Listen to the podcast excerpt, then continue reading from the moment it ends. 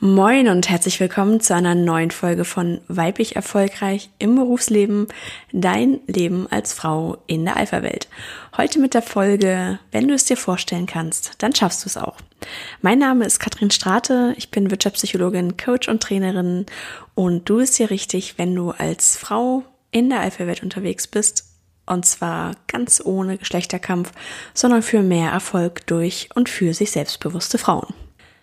Sie steht am Startblock, geht in die Hocke, hört das Publikum toben. Die Halle flirt. Vor sich sie die Wasseroberfläche. Sie glitzert. Sie ist einladend. Sie weiß, hier ist sie zu Hause. Sie bereitet sich vor, streckt die Arme über den Kopf, geht in die Köpferstellung, breitet sich vor, spannt die Wadenmuskulatur an, stellt sich auf die Zehenspitzen, spannt den Oberkörper an, lässt sich nach vorne fallen, immer weiter, dann stößt sie sich kraftvoll ab, springt in die Höhe und taucht elegant ein in das Wasser. Dort ist sie sofort in ihrem Element, legt los, krault links und rechts und dreht den Kopf dabei immer wieder nach oben, um Luft zu holen, um schneller zu werden, um ihre Adern aufzupumpen mit frischem Sauerstoff, der sie vorantreibt, immer weiter, immer weiter. Sie zieht durch. Sie merkt, ihre Arme werden müde, ihre Beine können nicht mehr, aber da sieht sie ihre Konkurrentin auf der anderen Seite Beine an ihr vorbeiziehen. Und in dem Moment mobilisiert sie alle Kraft, die noch in ihren Muskeln ist, in jedem Körperteil, in jeder Faser ihres Körpers und gibt noch mal einmal richtig Gas, zieht durch, spürt, wie das Wasser durch an ihren Fingern vorbeiströmt, ihre Füße umwirbelt, weil sie so schnell ist und hinter sich einen Schwall an Wasser hinter sich herzieht. Dann sieht sie, sie wird schneller, sie hat weniger Widerstand und am Ende schlägt sie an, berührt die Beckenwand mit ihren Händen, reißt sie Arme in die Luft. Sie weiß, sie hat gewonnen. Sie hört die tobende Masse, spürt, wie sich ihre Arme zur Faust ballen, ihre Hände zur Sie spürt, wie sich ihre Hände zur Faust ballen. Sie reckt sie in die Luft. Ihr Oberarm ist angespannt, die Muskulatur angespannt und sie hört die tosende Menge, schlägt die Augen auf und statt im kalten Wasser liegt sie ganz entspannt gemütlich auf ihrer Trainingscouch. Ihre Trainingscouch? Ist das nicht ein Widerspruch in sich? Weil eigentlich, äh, ja, liegt man auf der Couch und entspannt sich dort, aber trainiert doch da nicht. Außer man tut es wie die beschriebene Schwimmerin gerade und befindet sich in einem mentalen Training. Darum soll es heute gehen. Wenn du es dir vorstellen kannst, dann kannst du es auch schaffen. Und ja, was verbirgt sich dahinter? Das, was ich dir gerade beschrieben habe, ist eine Schwimmerin, die in ihrem mentalen Training jede Minute ihres Wettkampfs durchgeht. Sie beginnt mit der Vorbereitung, indem sie auf den Startblock tritt. Sie hört die Menschenmenge, Sie spürt förmlich die Aufregung, die dort bei einem Wettkampf immer wieder auch vorherrschend ist. Sie spürt, wie sie ihren Körper anspannt, wie die Muskulatur warm wird, wie ihre Fingerspitzen kribbeln, weil sie es kaum erwarten können, in das kalte Wasser einzutauchen. Und das alles, während sie entspannt in ihrer Jogginghose auf der Couch liegt und nicht im Wasser. Ja, warum ist das wichtig oder warum erzähle ich dir das hier? Ich habe da in der letzten Woche auch noch mal etwas zu gelesen und fand das sehr spannend und dachte, das ist es auch wert, äh, an dich weiterzugeben, weil man es natürlich auch gut vom Sport ins Business beziehungsweise in schwierige Situationen übertragen kann. In einer vorherigen Folge habe ich auch mal über das Thema Affirmation gesprochen. Es geht hier in eine ähnliche Richtung, ähm, wo du dir zum Beispiel vorstellen sollst, dass du deinen Glaubenssatz, dein Glaubens Geld, Glaubenssatz immer wieder vorsagst. Das war eine der ersten Folgen, wo es um das Thema deine Glaubenssätze zum Thema Geld geht. Und äh, ja, da war so die Idee dabei, dass du deinen für dich gültigen Glaubenssatz findest und den immer wieder in bestimmten Situationen dir vorsagst, solange bis er dir in Fleisch und Blut übergeht und für dich gar nichts Außergewöhnliches oder Komisches ist, sondern ganz selbstverständlich. Und genauso kannst du dir auch hier dein Unterbewusstsein, wenn du dich auf eine schwierige Situation zum Beispiel vorbereitest, mit ins Boot holst. Du weißt wahrscheinlich mittlerweile, dass ich ein großer Fan bin vom Unterbewusstsein, dass das Unterbewusstsein viel, viel mehr schafft oder agiert, als du vielleicht im ersten Moment denkst. Und genau mit dem Unterbewusstsein kann man auch wunderbar arbeiten, indem man sich Dinge immer wieder vorstellt, wie es sein soll. Zum Beispiel ist es vielleicht dein Traum, irgendwann mal auf der großen Bühne zu stehen und Menschen zu begeistern mit deinem Buch, das du geschrieben hast, dass du dort eine große Lesung hältst und Menschen gerührt da sitzen, weil sie genau sich darin wiederfinden, was du erzählst, vielleicht diese Liebesgeschichte genauso erlebt haben oder eine schwierige Situation und du die Menschen einfach genau damit berührst. Und da stellst du dir dann einfach mit Hilfe deines Unterbewusstseins immer wieder vor, wie es ist, auf dieser Bühne zu stehen. Das Kribbeln, Du siehst draußen nichts, weil die Scheinwerfer auf dich gerichtet sind. Du guckst in die dunkle Menge und auf einmal geht das Licht an und du siehst deine Fans und die freuen sich, dass du da stehst und ihnen aus deinem neuen Buch vorliest und du erlebst, wie es ist, über diese Bühne zu gehen und deinen Stuhl zu greifen, das Licht einzustellen, das Buch aufzuschlagen und dann dort vorzulesen und auf einmal sind die Menschen ganz ruhig und hören dir einfach nur zu. Das passiert dann vielleicht noch gar nicht real, sondern unser Gehirn ist in der Lage, sich Dinge auszumalen und vorzustellen. Im Regelfall sind wir da sehr fantasievoll und das kann man auch immer wieder üben, indem man eben sich bewusst Situationen ausmalt, vielleicht irgendwo gemütlich hinsetzt mit einem Kaffee oder einem Glas Wein, um die Kreativität zu beflügeln und sich dann eben seine Wunschsituation genau ausmalt und die in den schönsten Farben beschreibt und sehr ausführlich und ganz detailliert. Und das kann man eben auch für Business-Situationen nutzen. Du erinnerst dich, wir haben jetzt auch in der Vergangenheit häufig über die Themen Mitarbeitergespräche gesprochen und über Themen wie Auftreten, Körpersprache, die Wirkung der Sprache, der Wortwahl, der Sprechgeschwindigkeit, also ganz, ganz viele Stellschrauben, an denen du drehen kannst, um für dich souverän und sicher durch ein Gespräch zu kommen. Und das kannst du natürlich einmal live üben und dir da Feedback einholen von deinen Kolleginnen und Kollegen oder von deinem Partner. Aber du kannst es auch für dich selber üben, weil unser Unterbewusstsein hat immer das Ziel, einen bestimmten Zustand zu erreichen. Und wenn du dir eine bestimmte Geschichte immer wieder vorstellst und immer wieder überlegst, dann stellt da das Gehirn fest, okay, das Ziel ist, auf der Bühne zu stehen, zum Beispiel, und äh, die Buchvorstellung dort zu erleben. Oder das Ziel ist es, ganz souverän in einem Mitarbeitergespräch zu sitzen und nicht zu zittern, sondern die Hände ruhig auf dem Schoß liegen zu lassen und stellt dann wiederum fest, hm, momentan ist das noch nicht. Momentan ist es so, dass du nur wenn du an das Gespräch denkst, aufgeregt wirst und anfängst zu zittern. Also stellt das Gehirn einen Unterschied zwischen ist und soll fest. Weil das Gehirn sowas nicht mag, sondern das arbeitet lieber mit Dingen, die konkret da sind, wird es alle Hebel in Bewegung setzen, um dann zu diesem Zustand zu kommen. Das heißt, du kannst dir über die mentale Arbeit, über die Imagination eben dein Unterbewusstsein zum Freund machen, indem du dir dieses Ziel setzt.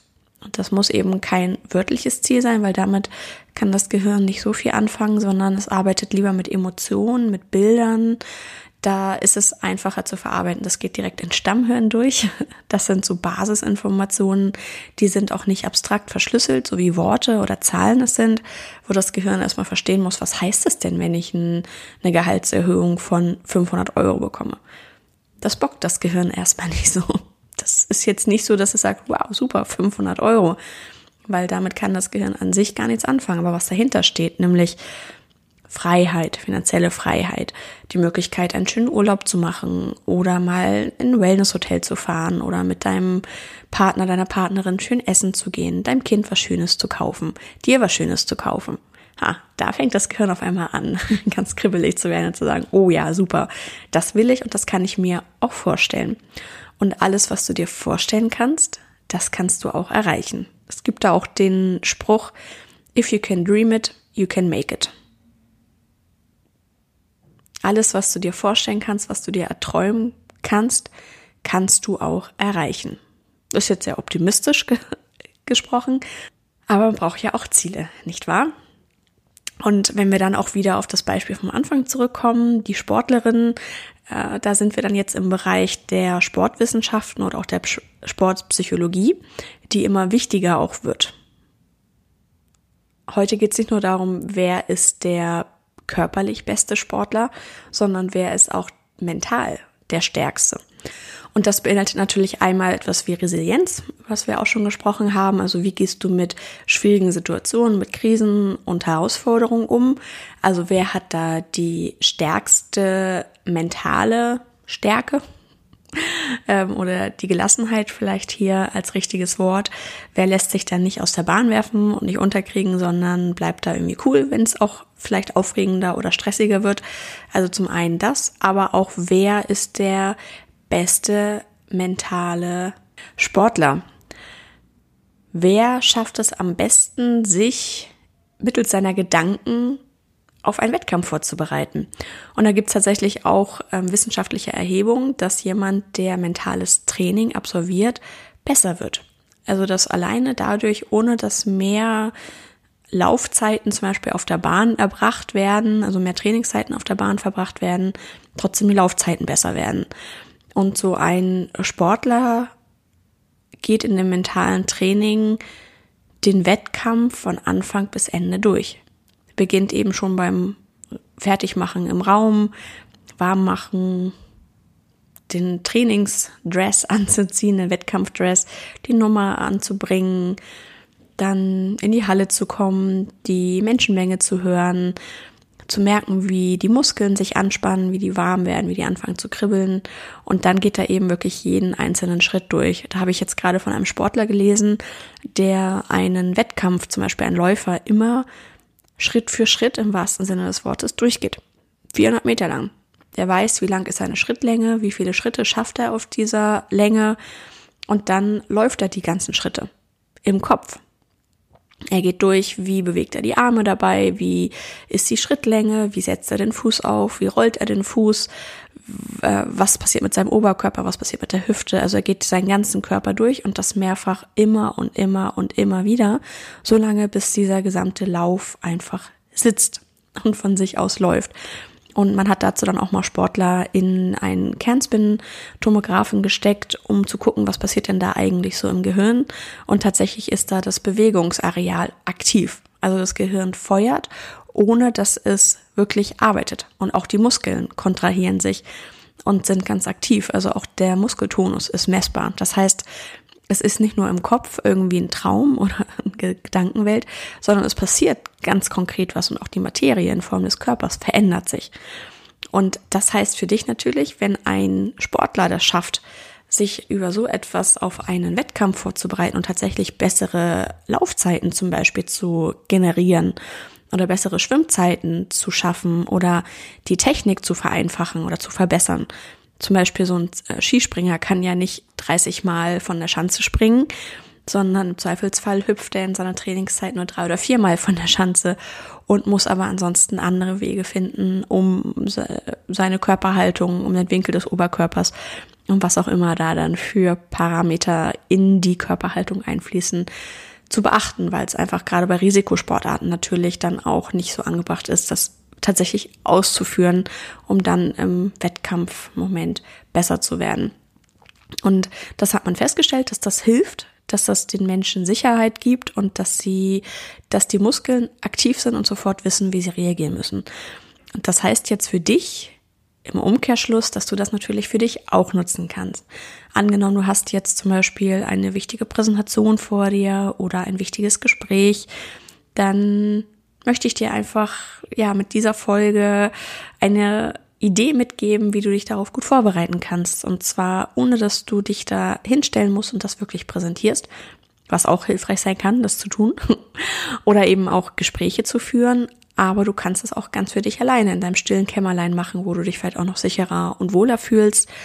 Machst dir da gemütlich und mal dir erst einmal diese Situation ganz genau aus was willst du anhaben zum Beispiel, in welchem Raum findet das statt, in welcher Position sitzt du oder stehst du mit deinem Gesprächspartner, ähm, wie ist deine Kopfhaltung, wie ist dein Haar frisiert, bist du geschminkt, wie bist du gekleidet, Welche Schuhe trägst du? Wo im Raum befindest du dich vorne an der Wand zum Präsentieren oder sitzt du am Konferenztisch, um auf Augenhöhe mit deinem Gesprächspartner zu sein? Wie ist deine Körperhaltung? Bist du nach vorne gewandt? Bist du vielleicht eher zurückhaltend? Sitzt du aufrecht? Sitzt du nach hinten gelehnt und suggerierst damit, ich bin ganz lässig und entspannt? Sind deine Beine aufgestellt? Hast du sie nebeneinander aufgestellt, so dass sie geerdet sind? Was machst du mit deinen Händen? Hast du deine Hände vielleicht entspannt in deinem Schoß liegen oder hast du sie auf dem Tisch liegen, um zu demonstrieren, so, ich bin da, hast du vielleicht die Fingernägel in einer anderen Farbe oder welchen Schmuck trägst du? Also du kannst dir das wirklich bis ins kleinste Detail ausmalen, wie du aussehen willst und dann natürlich auch, was du sagst. Welche Worte willst du verwenden? In welcher Tonlage sprichst du? Sprichst du leise, um vertrauenserweckend zu sein, vielleicht auch um nicht so aufzufallen? Oder sprichst du sehr laut und sehr bestimmt mit Nachdruck? Sprichst du schnell? Sprichst du langsam? Welche Worte nutzt du? Wer ist deine Zielgruppe? In welcher, welches Fachwissen kannst du voraussetzen? Also führst du ein Fachgespräch oder versuchst du Laien in dein Thema zu bringen? Also bist du da eher erklärend unterwegs? Bist du überzeugend? Was ist dein Ziel des Ganzen? Und diese Situation malst du dir ganz konkret aus. Du kannst sie dir auch aufschreiben oder aufmalen. Und dann kannst du sie immer wieder üben. Und zwar in jeder Situation. Du kannst sie üben, bevor du ins Bett gehst, gehst das einmal durch, überlegst dir genau, wie kommst du rein, wie setzt du die Schritte, wie ziehst du den Stuhl vom Tisch weg. Und das klingt jetzt alles sehr aufwendig, ja. Und das musst du jetzt auch nicht jedes Mal machen, weil ich glaube, dass du grundsätzlich in der Lage bist, Gespräche zu führen. Aber das hilft dir in Situationen, in denen du sehr unsicher bist oder wo du dich nicht so wohl fühlst, weil sie ein bisschen außerhalb deiner Komfortzone sind. Da hilft es einfach für dich, Situationen durchzuspielen. Und dein Gehirn ist dann eben auch auf Abruf und weiß genau, ah, Moment, die Situation kenne ich doch. Da spule ich doch mal mein Programm ab. Und du kannst natürlich auch ein, zwei, drei Varianten überlegen, so dass du dann im Zweifelsfall, je nachdem wie dein Gesprächspartner reagiert, Variante A, B oder C aus dem Hut zauberst. Ja, also mentales Training. Wenn du es dir vorstellen kannst, dann kannst du es auch schaffen. Denn dein Unterbewusstsein hat immer das Ziel, das Bild, das du dir dort ausgemalt hast, auch zu erreichen. Das heißt, es wird immer Wege suchen, um das auch umzusetzen. Auch selbst wenn du das nicht aktiv forcierst und immer wieder dran denkst, wird das Unterbewusstsein da dein starker Partner an der Seite sein, der dir dabei hilft. Und natürlich hilft es auch, es konkret zu forcieren. Und da aus dem Beispiel der Sportwelt, das mentale Training, die Imagination, üb einfach mal schwierige Gesprächssituationen, stell sie dir vor, leg dich entspannt auf die Couch oder setz dich auf den Stuhl, morgens beim Aufwachen im Bett, abends beim Einschlafen, in der Schlange beim Einkaufen, wenn es ein bisschen länger dauert dann nutzt diesen Freiraum, nutzt es, wenn du entspannt bist und geh das einfach mal durch. Ich wünsche dir viel Spaß beim Training. Und das ist der Vorteil, es ist absolut sichere Zone.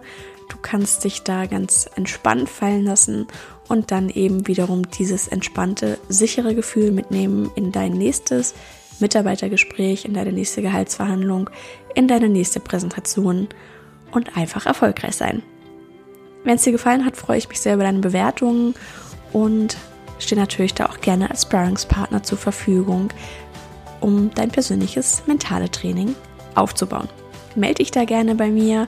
Ansonsten wünsche ich dir viel Spaß beim Ausprobieren und beim Trainieren und bin gespannt auf deine Erfolge. Also macht's gut, bis zum nächsten Mal, deine Katrin.